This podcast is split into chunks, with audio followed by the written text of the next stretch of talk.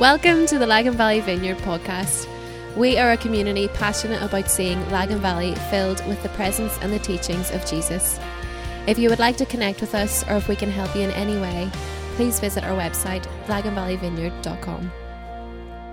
If we haven't met before, my name is Laura. I am a part of the team here at Lagan Valley Vineyard, and it is such a delight to be here with you this morning, sitting at this part of the gathering as we go throughout what God has for us this morning in His scriptures. If you are joining with us online, good morning, good afternoon, whatever time that you're catching up, it is so good to have us all here together.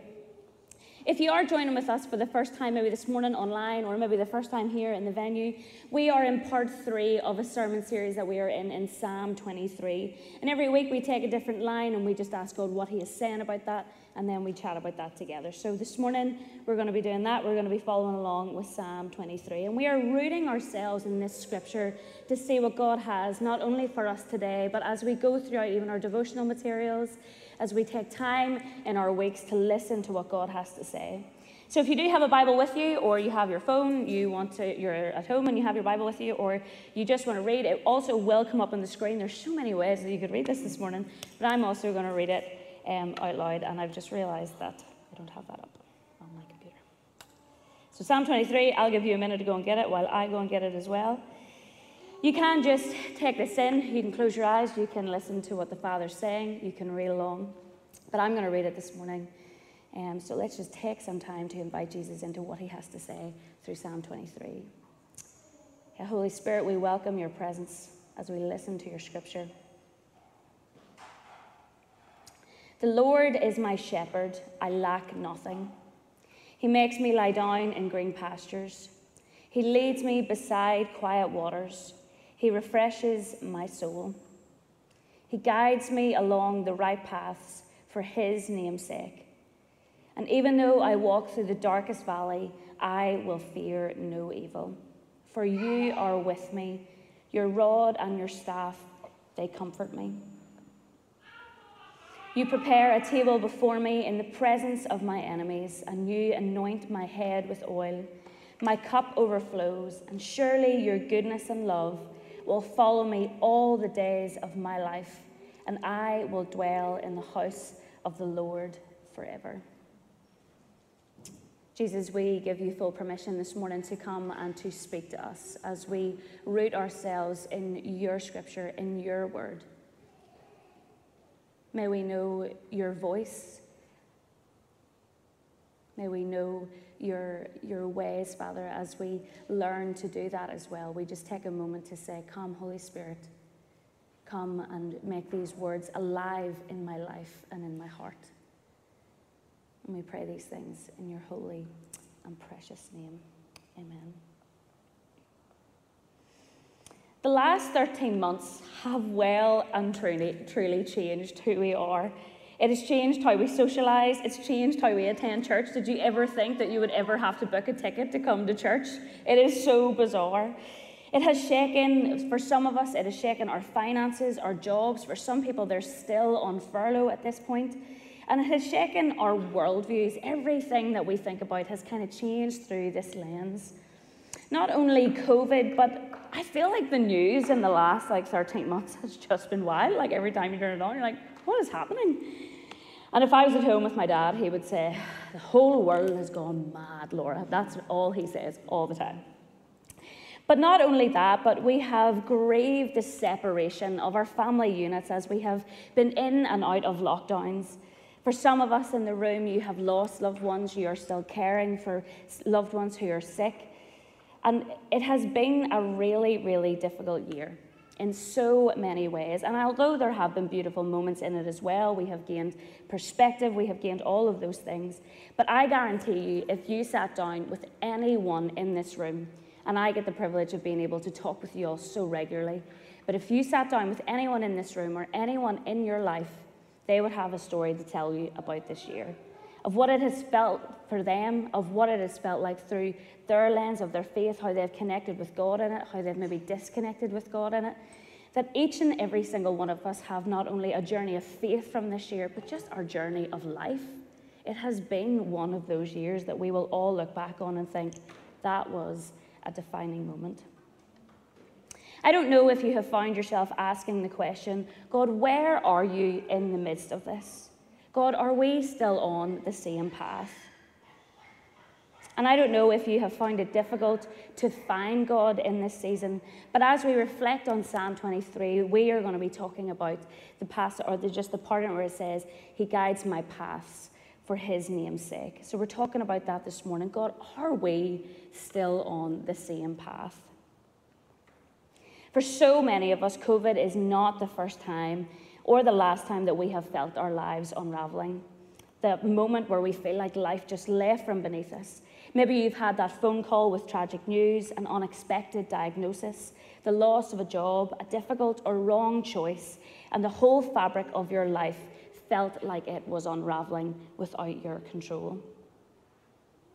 And truth be told, we have all had those moments when we felt like everything just was out of our control and we just thought, what is happening? God, are we still on the same path? The path that maybe you thought that you were on has somehow changed. And here we are in this new terrain with none of the right equipment. Like a backpacker in the North Pole, only to find out, find out that you only have a beach towel and a swimsuit in your backpack. You are in this new terrain. You're unsure how to be in it. How do you feel when the path suddenly changes direction? What do you do? Now, each of us will have our own ways of how we respond to that. I know even for me and Pete, we are very, very different people. He's very calm, and I'm very like, oh my goodness, let's think about all of the things that could possibly go wrong and all the things that we need to do. And he's like, that is just way too much for me. Let's just go into separate rooms and you can think about that on your own. And we are just really, really different when it comes to like, so I don't know what you're like. I don't know how you process the things that are happening in your life. What do you do when the path suddenly changes? As we reflect on Psalm 23 this morning, I want to jump between two pieces of scripture, and that is Psalm 23, but also in 1 Kings 19. You might want to turn to that in your Bible, but don't feel any pressure to do that because I'm going to tell you a bit of the story anyway. But in 1 Kings 19, it is about the story of Elijah. And as I um, sat this week and as I asked God what to prepare, this is what the scripture that came to me in my spirit. And I'm actually really excited to share with you this morning what I feel like God is doing as we look at Psalm 23, but we look at how, what happens in scriptures whenever people's paths completely change. What is their reaction? What is God's reaction? And how we can learn from that together. I'm not sure if you have ever read or heard the story of Elijah in 1 Kings, but I'm going to break it down in total layman's terms this morning. So um, don't be thinking that I'm going to just read the whole story from the Bible. But Elijah was kind of like a big deal in his time. He was a prophet and he was a man who God worked through. He was a part of the prophets in the northern kingdom of Israel. And at the time, whenever he was there, there were two rulers, and these rulers were called Ahab and Jezebel. And they encouraged, Ahab and Jezebel encouraged everyone within their land to worship um, the god of Baal. And Elijah was totally against this. And he thought, do you know what? To make sure that we know what God is right, I'm going to set up a bit of a contest. They don't use that word in the Bible, but that's what it kind of sounds like. And they have two altars, and then they set up an altar for Baal and they set up an altar for God, and then they call on the gods to see which one will come and kind of show his, his, um, his life through this altar. Now, rulers dictated everything at the time your finances, your taxes, your education, cultural experiences. So it was really important how they kind of seen life through their lens and what God that they wanted to worship and how this impacted your life around and underneath these rulers. So, what happens is they set up these two altars and they call upon them, and as you can probably tell, our God comes in and he has this massive pillar of fire. And Elijah's like, This is amazing. This is amazing. I knew that he would come through, I knew that this would work. But this causes like a real tension between these two parties the parties of God, the people who wanted to follow God, and the parties of Baal. Now, I'm really going to focus on the next part of the story, what kind of happens with Elijah after that. But after this, Jezebel and Ahab were probably pretty embarrassed. Like they really thought this was going to happen. They were pretty mad. And to get out of their spotlight, Elijah um, flees to a different town because they, they were in like a bit of a murderous rage and they were going after Elijah. And he thought, I should probably flee from here. So he goes to another town. And um, within this, he just starts to feel really fatigued and really discouraged. He was really alone and really distraught. And what he thought was going to precede this amazing act of God was not what he thought. So it says in the scripture that he fled for his life and he wandered into the wilderness, so beaten by the storms of this life that he gave up. And it says that he goes into the wilderness and he finds a tree to take refuge. And he cries out to the Lord, Lord, I have had enough. You can just, t- just take my life. I've had enough. This current situation that I thought we were in, where we were kind of journeying together, I've had enough. I'm tired. I feel like I've no other place to turn to. This is not the path that I thought we were on. I wonder have you ever felt like that? That feeling of being completely overwhelmed by a situation that you're in, where you say, God, I've just had enough. I'm tired. How are we even on the same path? It says that he goes in, now this is the part that we're going to kind of focus on, that here he's in the wilderness, he finds the tree, he falls asleep, and while he is asleep, an angel of the Lord appears to him, and he says, the angel then says, Get up and eat. So he looks around and he finds on a hot stone freshly baked bread and a jar of cool water. So he eats and he lays down, he lies down again, and he goes back to sleep. Then the angel wakes him up again and says, Get up and eat some more, or the journey ahead of you will be too much. So he eats some more. It says in the Bible, the bread and water that he was given from the angel sustained him for 40 days and 40 nights as he traveled from Mount Sinai or from Judah to Mount Sinai. Now, just for a wee bit of context, that's 200 miles. Like, that's a pretty long way. I wouldn't walk 200 miles even if I had food and water every day. But, you know, he kind of does this in the Middle Eastern, in the Middle Eastern sun. It's hot, but he does this for the next 200 miles. I think it's fair to say that this is not the path that Elijah had expected. Now, we don't really get to hear Elijah's inner monologue, but let's, let's recap. Let's just put yourself in Elijah's shoes there for a second.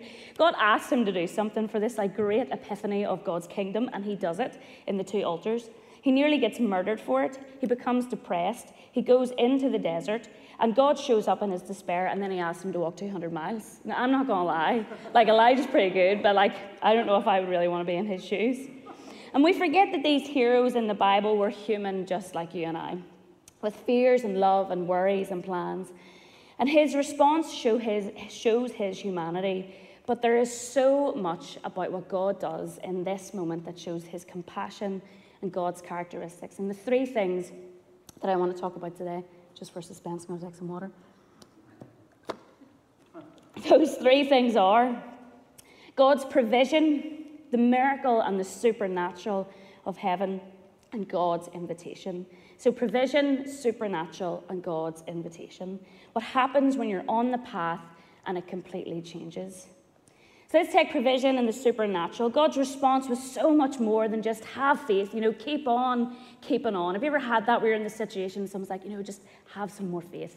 And you're kind of like, I'm really defeated by that answer, if I'm honest. Like, I am. Like, I really want to have faith, and I do have faith.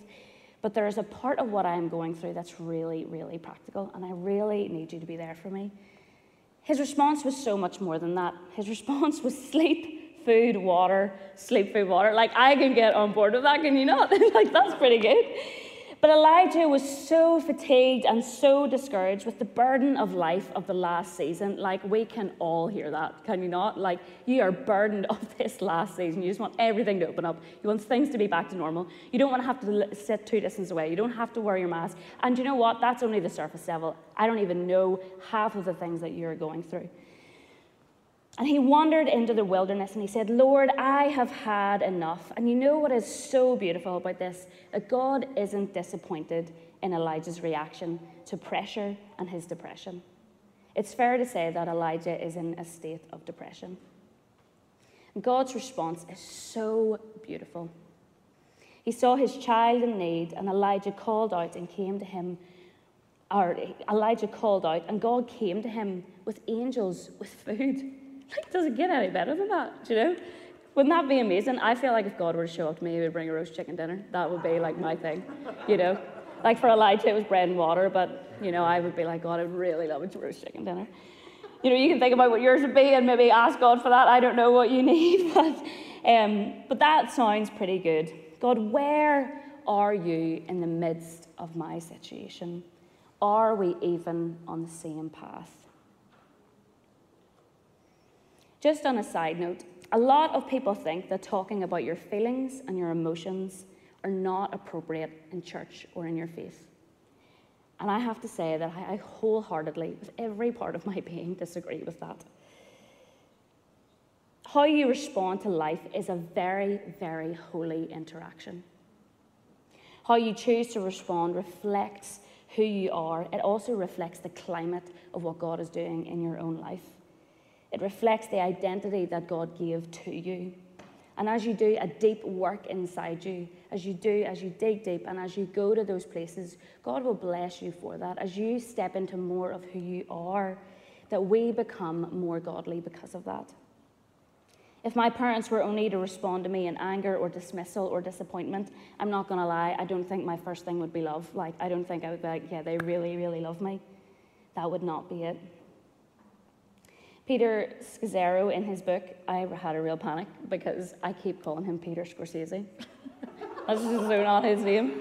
Got it right. Peter, Peter Scazzero. I do that all the time. We did a, a, sermon series in this a couple of years back, and I made that mistake, I think, every week. And Andy was like, That is not his name. I'm like, I know, I'm so sorry.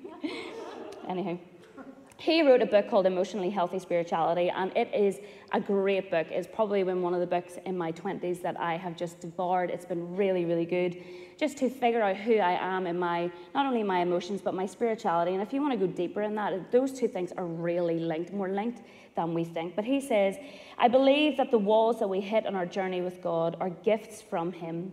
He is changing and broadening our understanding of what it means to be Christ's followers in the 21st century. In ways far more than radical, far more radical than we ever dreamed. Like Abraham, he is taking us on a journey with many twists and turns in order that that deep experiential life changes might make you and I make, might take place in you and I through Christ Jesus. We are formed by this life, but we are also formed by Jesus. And whenever you bring those two things together, you actually have this beautiful merging of what God is doing and how you live that out in your life. Moments and seasons of life that seem difficult and overwhelming are never something that we welcome. And the reality is that usually these moments teach us more about our dependence on God than our seasons of joy and ease. Now, if you find yourself getting really frustrated at me saying that, that trials and tribulations in life are a gift, I get that. That's okay. You do not have to think that that is a gift if you are in one right now and if it doesn't feel like that. And I would encourage you to take some time with your trusted people in your life to kind of journey through that with you. Or if you do need someone to talk to you about that, you can contact any of our staff team or our pastoral team for pastoral guidance as we continue to pray for you in that as well. So if that is where you are, if you are in something in life that just feels like you're stuck, you're not sure how to move through it, then we as a team of people, as pastors who absolutely want to see you thrive in the kingdom of God, that we would love to take time to do that with you. What is your response to life's difficulties and trials? God was not angry at Elijah, at Elijah's emotion. And as I said that, he wasn't disappointed either. And provision comes here with food, water, and sleep, rest in all forms. And if you want to find out more about rest, Stu touched on that last week as we take rest and how that, that actually restores our soul. And something I've reflected on is how God didn't make the food appear on its own. And I don't know why, I just love this part in the story probably the most, is that he sent an angel and the angel gave him the food. He fell back to sleep, he woke up again and the angel was still there with the food. I think it's safe to assume that that angel stayed while Elijah slept. Slept, slept, sorry. While Elijah slept. It's safe to assume that he stayed there the whole time. That what a source of comfort and protection in the midst of crisis. That God not, would not only care for you in your physical needs, but he says, I'm actually going to send an angel, which, is, which carries my presence, that it might be close to you, that it might be intimate, that it might watch over you and protect you. Provision in all forms. That God did not leave him on his own when he called out. What a beautiful picture of God's goodness and God's provision. And lastly, because we're coming to the end of our time, God's invitation. We often think that our emotional downfalls highlight our failures and all of our insecurities. And in reality, here, they reminded Elijah of his dependence on God. God showed him exactly what to do, exactly where to go, and they continued on the path and in the story together. God's deepest desire is that we, his children, would know his provision, that we would welcome his miracles, and accept his invitation to build the kingdom. The supernatural, I'm not sure if you've ever welcomed it into your life, but I'm fairly sure that if bread and water can sustain you for 40 days and 40 nights, there is something incredibly miraculous about that. That God's provision showed up in every way that Elijah needed it to. God invites you and I to join with Him on this path, whatever circumstance we are in. There is no situation that He does not desire to be a part of in your life no matter how embarrassed or ashamed or guilty that you feel about it, no matter how depressed it might make you feel, no matter how anxious it might make you feel, there is nothing in your life that God does not want to break into. God has something for you in every season, and every season forms us in a certain way. And we can either walk with God within that, or we can walk just in the opposite direction. But I guarantee you that if you show up with God honestly, the way that Elijah did, that He will teach you something, that He will form you into His likeness because of it. And you know what's beautiful? He will not, He doesn't say, you know, oh, you're going through that thing, so we'll just not use you for anything. You know, you just take a wee time out. He doesn't say that. He gives you all that you need. He comes and He sits with you, He protects you, He provides for you, and He says, let's, let's journey it together the path that you're on that you feel so lonely and desperate in, I'm going to walk with you. I'm going to sit with you and I'm going to be there with you. And as the good shepherd looks after his sheep, so God will be that for you. The difficulty of desert seasons or tough seasons is that we, fi- we feel very, very vulnerable and weak. You don't feel strong, or you don't feel you're most strong. Um, and you don't really feel like asking God, God, what do you have for me here? You know, you don't go with that posture. And if you do, that's incredible. It takes me a wee while to get there. It's usually on, upon reflection, but if you have the courage to do that, to ask God in the season that you're in, God, what do you have for me here? Something I noticed about Elijah and Psalm 23 and the Psalms in general is not their absence of difficulty but their honesty in difficulty before God. If you hear one thing this morning, if you've tapped out, come back into the room. That's the one thing that I would love for you to take away. It is not the absence of difficulty in your life. God does not keep you from that. As beautiful as that might be, that is not what He does, but He walks with you in it if you show up honestly in your life before God. A few weeks ago, I had the privilege of sitting with a couple in our community before Easter called John and Leslie Hall, and a lot of you will know them, and you might have seen um, their story, and we posted it on our socials um, and just on YouTube if you want to go back and watch that.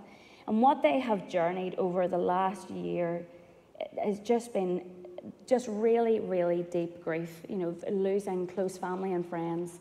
And John has been journeying what it means like means to live with cancer.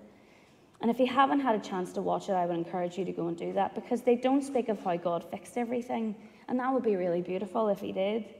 But they talk of how God journeyed with them in every moment of it, how they showed up with Him honestly in the days that it just felt like, God, this is hard. This is really, really tough. And God broke in because God is a God that provides. He will give you all that you need and He will come through for you. God journeys every moment of your life with you, regardless of how distant you feel with Him.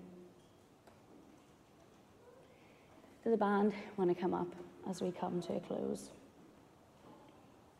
And one of the things that I want to ask you this morning is do you go to God with your honesty? If I'm being really honest, you know, it takes me a wee while to get there. It's not my first response. It takes me a little while to go there. And David in Psalm 23 paints God as our good, good shepherd, the one who is close to the flock, knowing the needs and the wanderings of every single person that is there. This beautiful picture is exactly how Jesus cares for you that He is close, that He is near, that He cares about every detail and every situation in your life. Now, you might not have had an angel show up to you with bread and water. If you had, I would love to hear that story. But what is happening is God is showing Himself to Elijah in times of trouble and disappointment. He might show up to you in completely different ways, a moment in His presence presence, the gift of a conversation with a friend, the love and the goodness found in worship, which we are just about to do.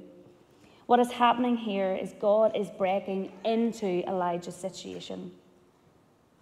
It, but it first took Elijah to call out to God because God is not a God of force, He's God of care and a God of love, and He will come whenever you cry out to Him whenever you say, Lord, I am done. And you know what? Usually He meets us when we are at the end of ourselves, when we stop trying to fix everything ourselves, when we stop trying to do that solely on our own strength. God comes in and says, But I will give you all that you need. How are you inviting God into this season of life that you are in? How is He forming you on this path? We're going to worship now. And as we do that, and as the band play, I'd love for you to stand if you're able.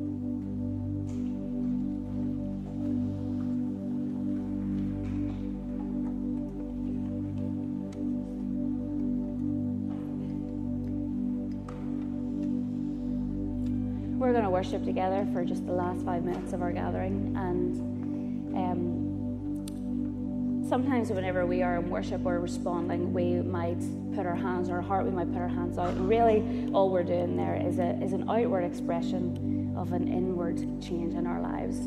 If you feel comfortable this morning, how we're going to respond is I felt like Jesus asked me just to read the psalm again. To take everything that we reflected on, the life of Elijah, and you have to believe that the God of the Old Testament is the God of the New Testament and the God of now. What he did for Elijah, he will do for you. The closeness, that intimacy, that what you need, that crying out to God, that He is our shepherd and that He will be with us.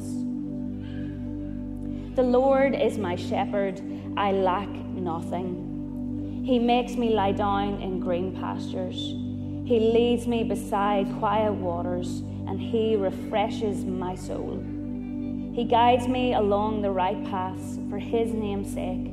And even though I walk through the darkest valley, I will fear no evil. For you are with me, your rod and your staff, they comfort me. You prepare a table before me in the presence of my enemies, and you anoint my head with oil. My cup overflows. Surely your goodness and love will follow me all the days of my life, and I will dwell in the house of the Lord forever.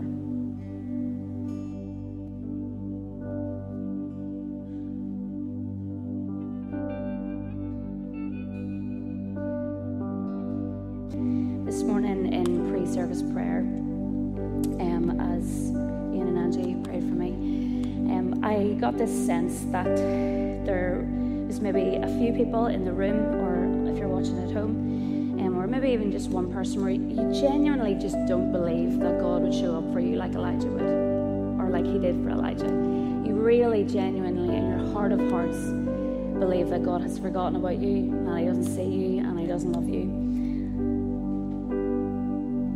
Would love to be able to pray with you this morning or have a conversation with you this week to be able to pray for that because that is not who God is. Every child, every person matters incredibly to God. That what you feel in your loneliness, He wants to break into. you. And He wants you to know this morning that this is the way He is doing that. He is calling you out. He has not given me your name because He's kind and He's good and He loves you. Yeah, Heavenly Father, we just pray that your presence would come. That as we go throughout our week and as we go throughout our days, that we would remember that you love us, that you are for us, that you are provision, that you desire to see the supernatural in our lives and that you invite us to walk the path with you. So we go before you, we go before your throne, and we just hand it over. And we pray that this week that we would see your kingdom come in more ways than what we could ever possibly think or imagine. We pray these things in your holy and precious name.